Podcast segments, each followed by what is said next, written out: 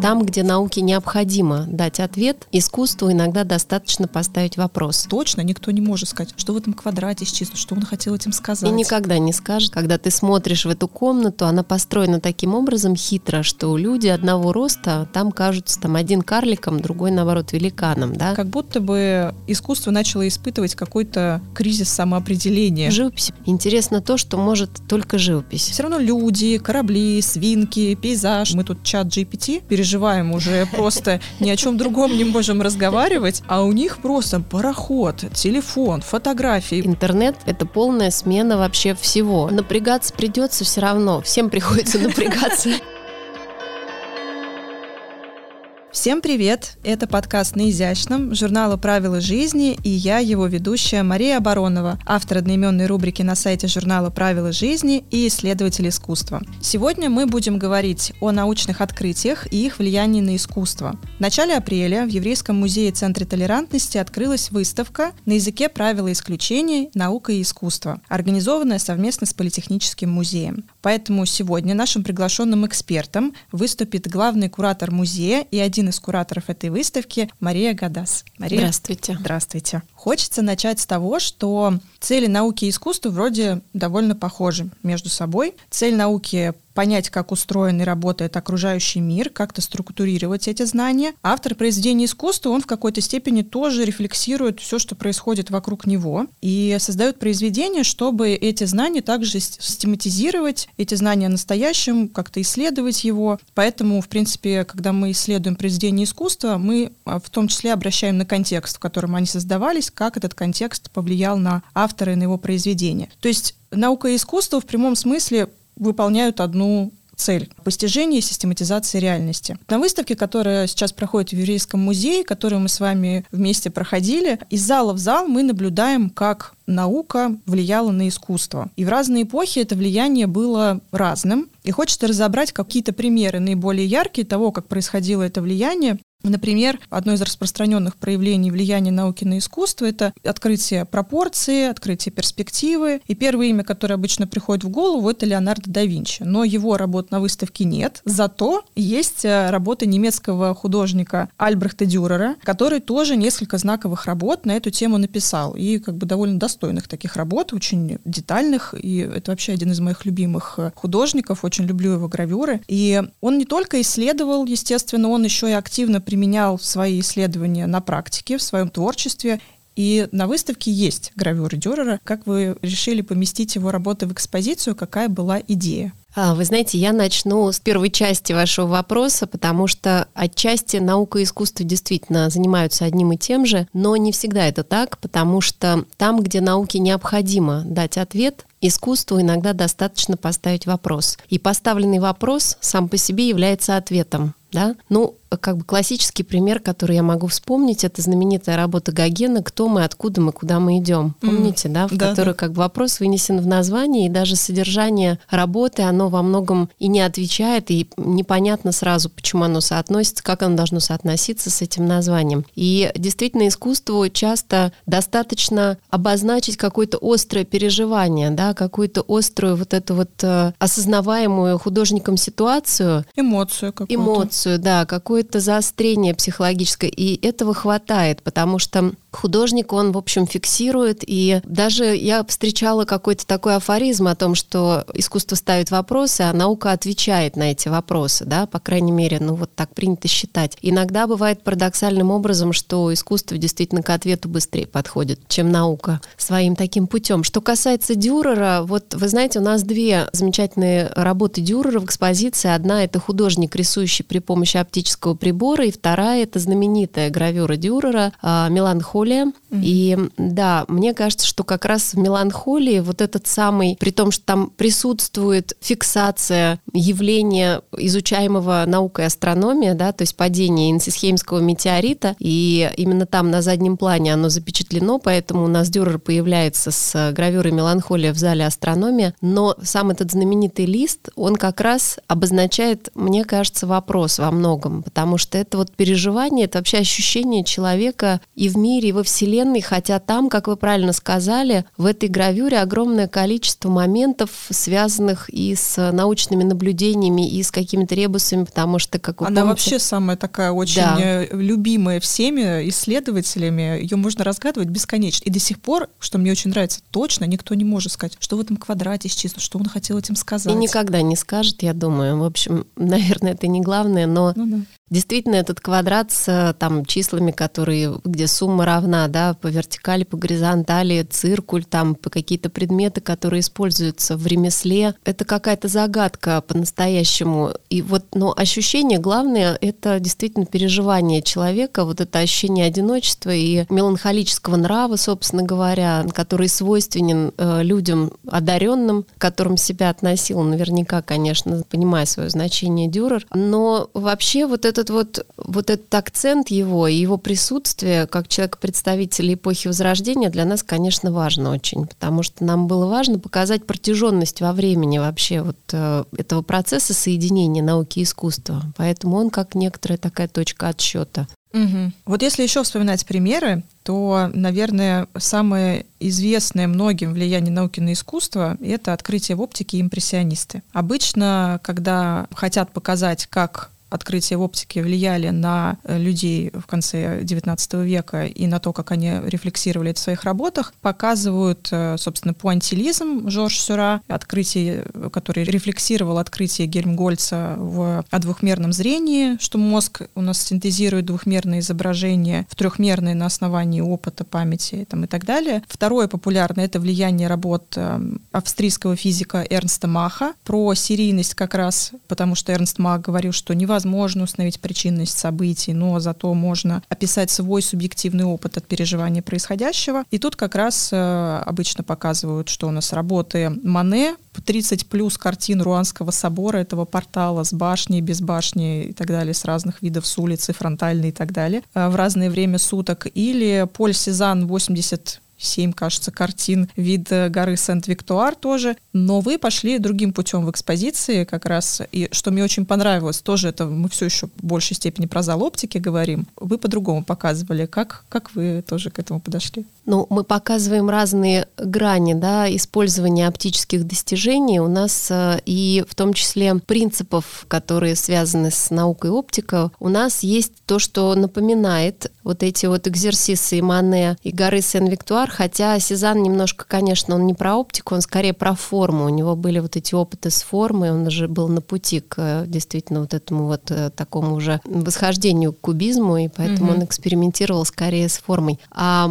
у нас вот эта аллюзия на оптические наблюдения импрессионистов э, в экспозиции это Николай Крымов с его работой, посвященной тону. Он вообще и писал о том, как меняется цвет в зависимости от освещения, да, поскольку он преподавал, он очень большое внимание, работая с э, молодыми художниками, уделял, объясняя им вообще, как э, меняется освещение, как, значит, э, должен меняться предмет, когда мы наблюдаем за ним при разном освещении. При этом у нас есть, например, в зале оптика, у нас есть рассказ о гравюре, потому что художники, когда создают рисунок для гравюры, они понимают, что то, что они делают, будет в зеркальном отражении, в Мгм. дальнейшем отражено, поэтому зеркало, которое од- один из древних оптических приборов, да, используемый в огромном количестве, в том числе и технических приспособлений, и у нас они есть, очень красивые, как раз из Политехнического музея, целая витрина там стоит, и линз, и призмы, да, прекрасные, они еще и потрясающие совершенно красоты, выполнены удивительно. И камера обскура, она дает вот это тоже отражение же, да, она давала отражение э, и помогала художнику композицию выстроить правильным образом. Тоже у нас есть замечательная портативная в экспозиции. Вообще очень понравилось, что очень интерактивная выставка, и весело и взрослым, и детям точно будет. И взрослым, возможно, даже где-то веселее, чем детям. Какими-то особенно песочек вот этот, который просто меня восхитил, в котором можно поиграться. В зале астрономии же, правильно, к нему да, да, да, относятся. да, А, песочек. и рыбки эти, и все, просто я в восторге была. Я вот не Спасибо. вылезал. Да, нам тоже очень нравится. Вот в зале оптика у нас как раз он к нему таким спутником привязана комната Эймса, так называемая. Имс был офтальмологом, который изобрел такой оптический эффект преломления с определенной точки зрения. Когда ты смотришь в эту комнату, она построена таким образом хитро, что люди одного роста там кажутся там один карликом, другой наоборот великаном, угу. да. И вот эти обманки, вот эта игра замечательная, она у нас присутствует. У нас есть работа Вазарелли удивительная, которая создает, он вообще занимался большую часть своей жизни оптическими иллюзиями в живописных работах, да. Он такие создавал иллюзии трехмерных объектов на плоскости, что в общем тоже впечатляет. У нас очень большая его работа, полтора на полтора метра. И работы Франциска Инфанта, например, фотография, когда там вообще-то двойная игра, потому что там он опыты 60-х годов, когда в природу э, внедрялось зеркало с отражением, да, и при этом это все еще фотографировалось, то есть это еще отражение оптическое. Mm-hmm. Вот, поэтому нам хотелось показать э, такой объемный спектр вообще возможностей использования технического вот этого вот всего инструментария, которыми художники, конечно же, пользовались. Вот, и при этом переосмысление их как-то в этом процессе художественном. Вот уже обсудили много примеров, на самом деле, того, как наука влияет на искусство. Хочется, наверное, одно из таких тоже ярких влияний обсудить. Это фотография, конечно же, угу.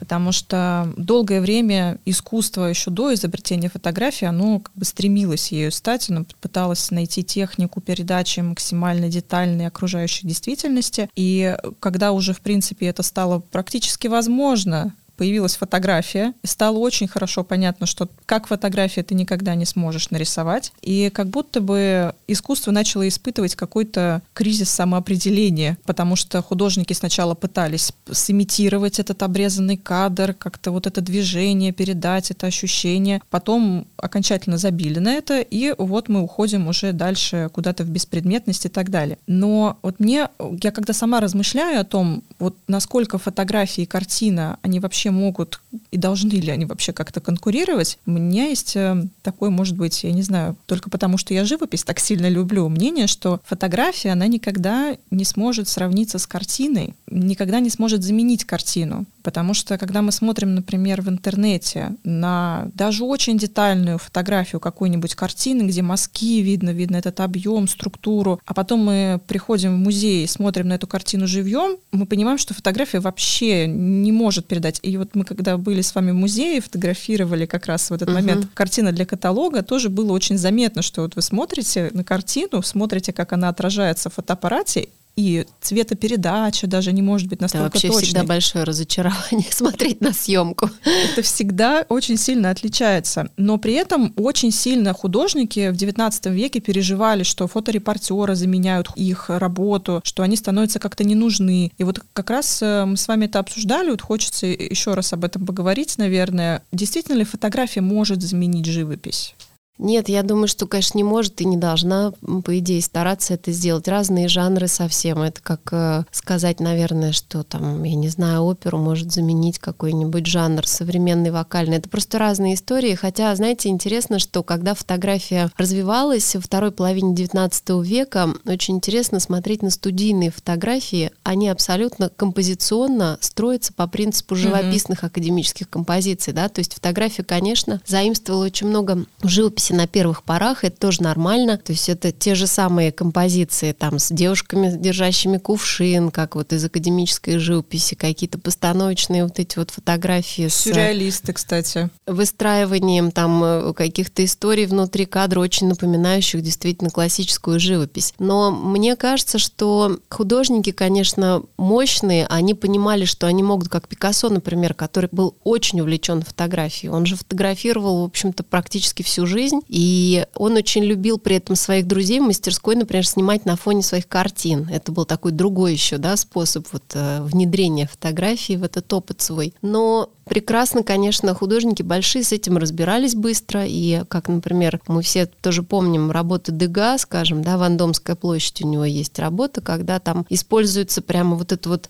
фазовость фотографии, угу. да, съемки, и там видно движение, но он это переосмысливает, он просто берет это в арсенал своих возможностей и при этом делает нечто иное. Поэтому, конечно, живопись никогда фотографии заменена быть не может. Это просто совершенно два разных таких вот жанра. Вообще в живописи, мне кажется, интересно то, что может только живопись. Вот самое интересное в живописи, да, обычно те явления, которые доступны только живописи. Когда она пытается заменить фотографию, это совершенно другое. Я в этом смысле не отрицаю опыт гиперреалистов, там Эндрю Уайта, mm-hmm. например, это потрясающий самодостаточный художник, но ведь он все равно, это же не фотография при всей вот этой гиперреалистичности изображения, это все равно такое личное переживание, такое исключительно переживание, которое вот могло появиться именно в руках живописца в любом случае. Ну да, еще мне понравилось э, то, что вы говорили про биологов и про вообще да. взаимодействие биологов с художниками художниками. Действительно, это другая грань такая, тоже очень интересная, о том, что действительно художники в какой-то момент были на службе у науки и делали, в общем-то, вещи, которые были необходимы, фиксируя, да, вот эти открытия и наблюдения. Но даже сегодня, когда мы имеем мощнейшую оптику и камеры, и видеокамеры, и все что угодно, есть в определенных сферах биологии, есть э, такие моменты, когда необходимо присутствие художника, например, этология, наука о поведении животных, когда нужно запечатлеть какие-то вот такие особенные движения, особенные выражения. Всегда приглашаются художники научные, и они действительно в этом смысле незаменимы. Вот у нас замечательный совершенно есть э, в экспозиции текст, рассказ о том, что Павел Квартальнов, такой биолог из Московского университета, написал для нас специальный текст о том вообще, что такое научный, что такое биологический рисунок. И он об этом говорит очень уверенно, что действительно художника заменить невозможно. Вот в,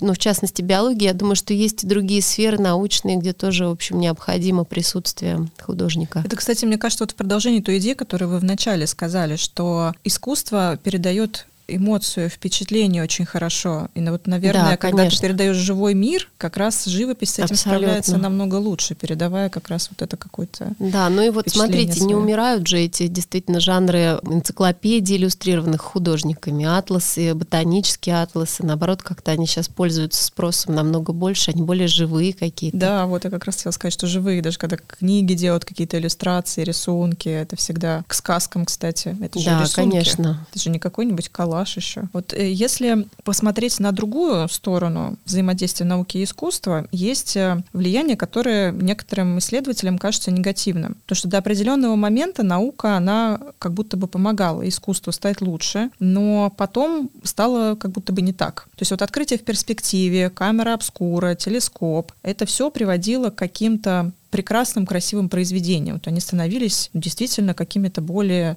роскошно сделанными. Но уже в в XVIII веке Дидро писал, что прогресс, который происходит в обществе, ускоряемый с помощью науки, он плохо влияет на искусство. Потом Гегель тоже считал, что наука вытесняет искусство. И, наверное, вот действительно, когда смотришь на картины эпохи Возрождения, барокко, там, даже классицизм, ты видишь, что форма меняется немного, меняется, может быть, экспозиционные решения, стандарты академические тоже могут каким-то образом варьироваться. Но плюс-минус оно все, как вот понимаете, да, оно немножко одинаковое. То есть угу. все равно люди, корабли, свинки, пейзаж, то есть оно вот все примерно в одной логике делается. А потом вот как раз, когда происходят эти масштабные изменения в науке, масштабные открытия, век индустриализации, оно как раз уходит в абстракцию, в сюрреализм, в авангард, кстати, которому правила жизни посвятили свой последний номер, очень красивый. Художники как будто бы перестают творить свободно. Они начинают бесконечно творить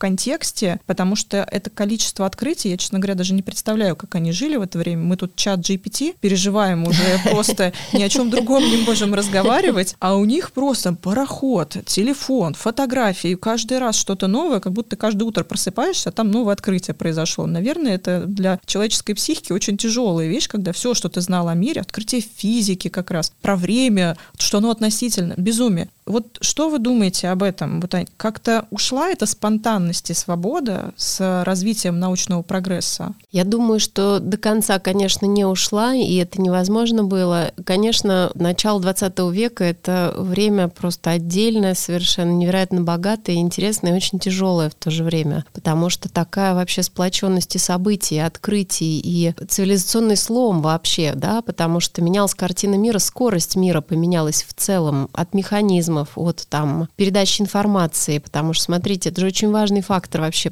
передачи информации, потому что появился там телеграф, да, радио появилось, угу. изобретение радио, это очень важно. Кино начинает появляться, соответственно, через какое-то время уже начинает там зарождаться телевидение, да, через там какое-то количество лет. Но на самом деле мы ведь с вами вот сейчас, например, не думаем о том, что мы 15 лет назад чуть больше, в принципе, оказались тоже на стыке цивилизационного слома, потому что интернет, угу. да, это полная смена да. вообще всего, смена общения, смена там, опять же, того же принципа передачи информации, скорости. Э, посмотрите, мы же совершенно стали общаться по-другому. Где были телефоны мобильные, там, сейчас нам трудно представить, как люди встречались вообще без телефонов, как они назначали встречи как и они так находили далее. друг друга. Да. У нас сейчас в центре Москвы GPS отключили, мы не понимаем, как теперь доехать. Да, абсолютно. У всех шок, у всех паника, да, мы не можем, если у нас на полдня выпадает интернет, мы начинаем чувствовать э, какую-то паническую атаку испытывать. Поэтому жизнь меняется, конечно, с этим справиться сложно. Я думаю, что э, художникам нужно было просто адаптироваться и найти адекватный язык в тот момент времени, да, и, конечно, конечно же, наверное, то, о чем вот вы говорите, это скорее вопрос даже не техники, не научных достижений, которые давлели, а в каком-то смысле поставангардный синдром у художников необходимость удивлять.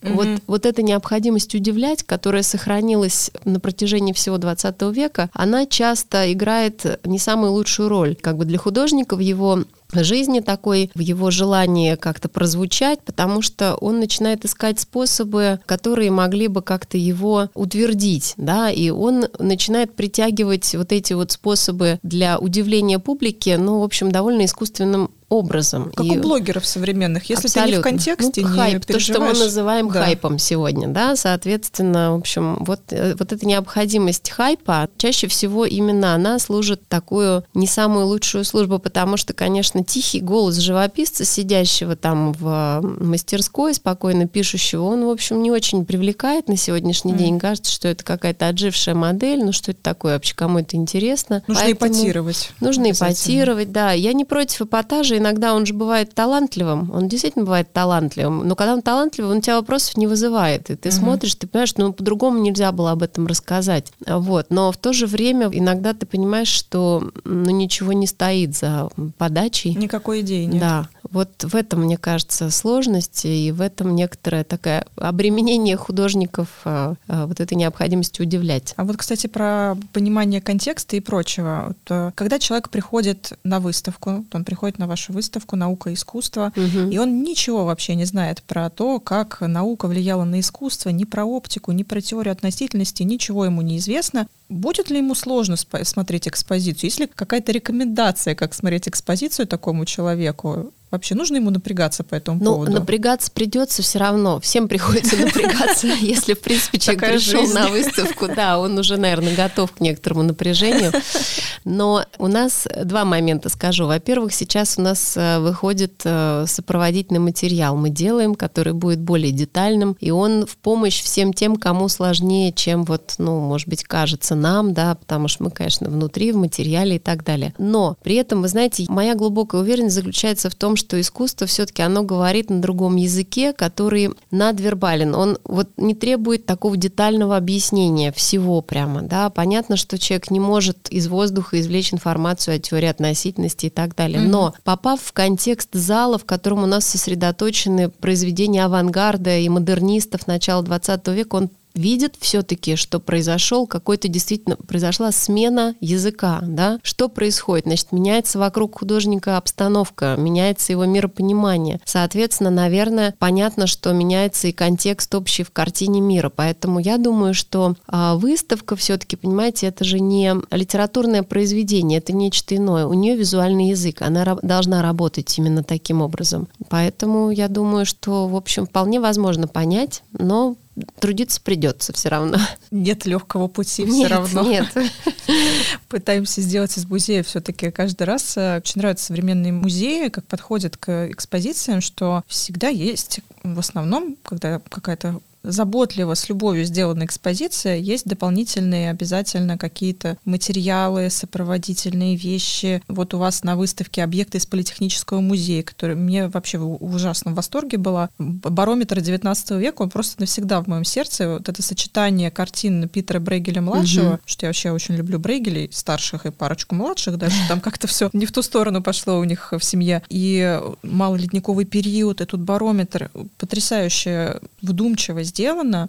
Как есть ли у вас какое-то любимое сочетание вот объектов, не знаю, скульптуры и картины на Вы знаете, у меня тоже в этом зале, про который вы говорили, посвященный географии и климатологии, мне очень нравится, что у нас там объект Андрея Бартенева, который соседствует с Брегелем как раз, потому что я просто счастлива, что нам удалось реализовать этот объект, он специально восстановлен для выставки. И вот в очередной раз я убедилась, что искусство, оно может соседствовать любое друг с другом, да, и современная совсем с, со старыми мастерами живет хорошо, если это все настоящее. И этот зал, мне кажется, он вообще очень получился какой-то загадочный такой в целом, да. Но, э, наверное, еще я вспомню вот как раз зал, посвященный физике и механике, там, где разговор идет о теории относительности и открытиях э, механики 20 века начала, потому что там, конечно, потрясающий объект э, Ивана Леонидова с его новаторской этой архитектурой и архитектурой его фантазии фантазийная вот это вот и 20-х годов, и послевоенная уже. Просто она настолько пронзительная, угу. что это вот одна из моих любимых частей выставки. Он, правда, очень красивая. Угу. Потрясающе красивый просто.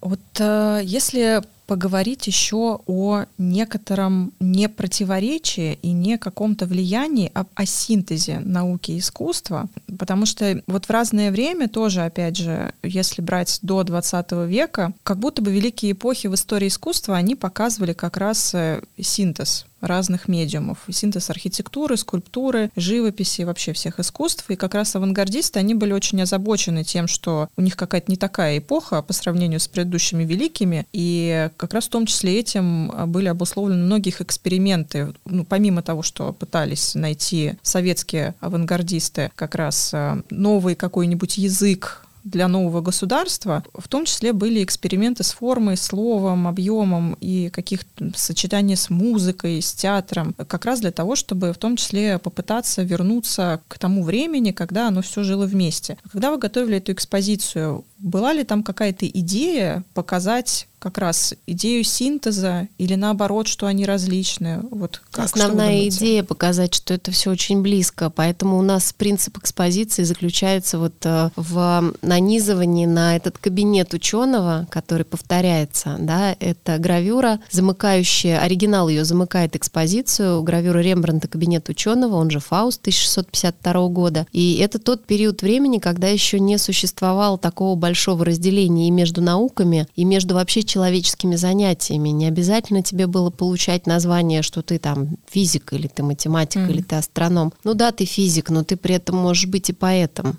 и даже очень хорошо, если ты поэт. Поэтому дальше, когда уже началась академическая вот эта система и образовательная, и ну, какие-то социальные перемены, при которых необходима была вот эта инвентаризация, скажем так, да, произошло вот это жесткое разделение. А нам-то как раз кажется, что это, конечно, все очень близко, что это рядом, что это все дышит одним воздухом и существует все вместе. Поэтому мы стремились как можно ближе это расположить, чтобы оно вот как раз у человека в понимании, в восприятии так и осталось, что это, в общем, все одно.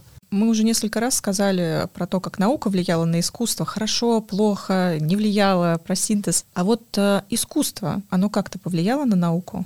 Искусство всегда влияет на науку и продолжает влиять. И вообще большие ученые, если посмотреть на историю науки, очень часто они связаны с искусством, они просто там посвящают себя часто свое свободное время искусству, да, ну какие-то такие всем знакомые, понятные примеры, играющие на скрипке Эйнштейн, он вообще говорил о том, что а, если бы он не занимался физикой, он бы был музыкантом точно, и у него там есть прекрасные пассажи, когда он разбирает Баха и Моцарта. Ну, если вот говорить об Эйнштейне, Эйнштейн, и мы как раз в экспозиции приводим знаменитый в его биографии вот этот вот такой пассаж, связанный с его преклонением перед Достоевским и перед mm. ролью, собственно, литературы Достоевского в открытии теории относительности, о которой говорил сам Эйнштейн. Он говорил о том, что Достоевский дает мне намного больше любого ученого, да, больше, чем а, математика Гаусса. И, собственно, почему это так, э, очень об этом думать просто очень интересно, потому что, ну, известно доподлинно, что накануне формулирования своих тезисов э, Эйнштейн читал «Преступление и наказание», и вот эта парадоксальность языка Достоевского, мышления, его нелинейное построение повествования, оно на самом деле подтолкнуло, конечно, и во многом, мы не можем там сказать, что это прямо был импульс, но он сам действительно понимал, что вот эта свобода,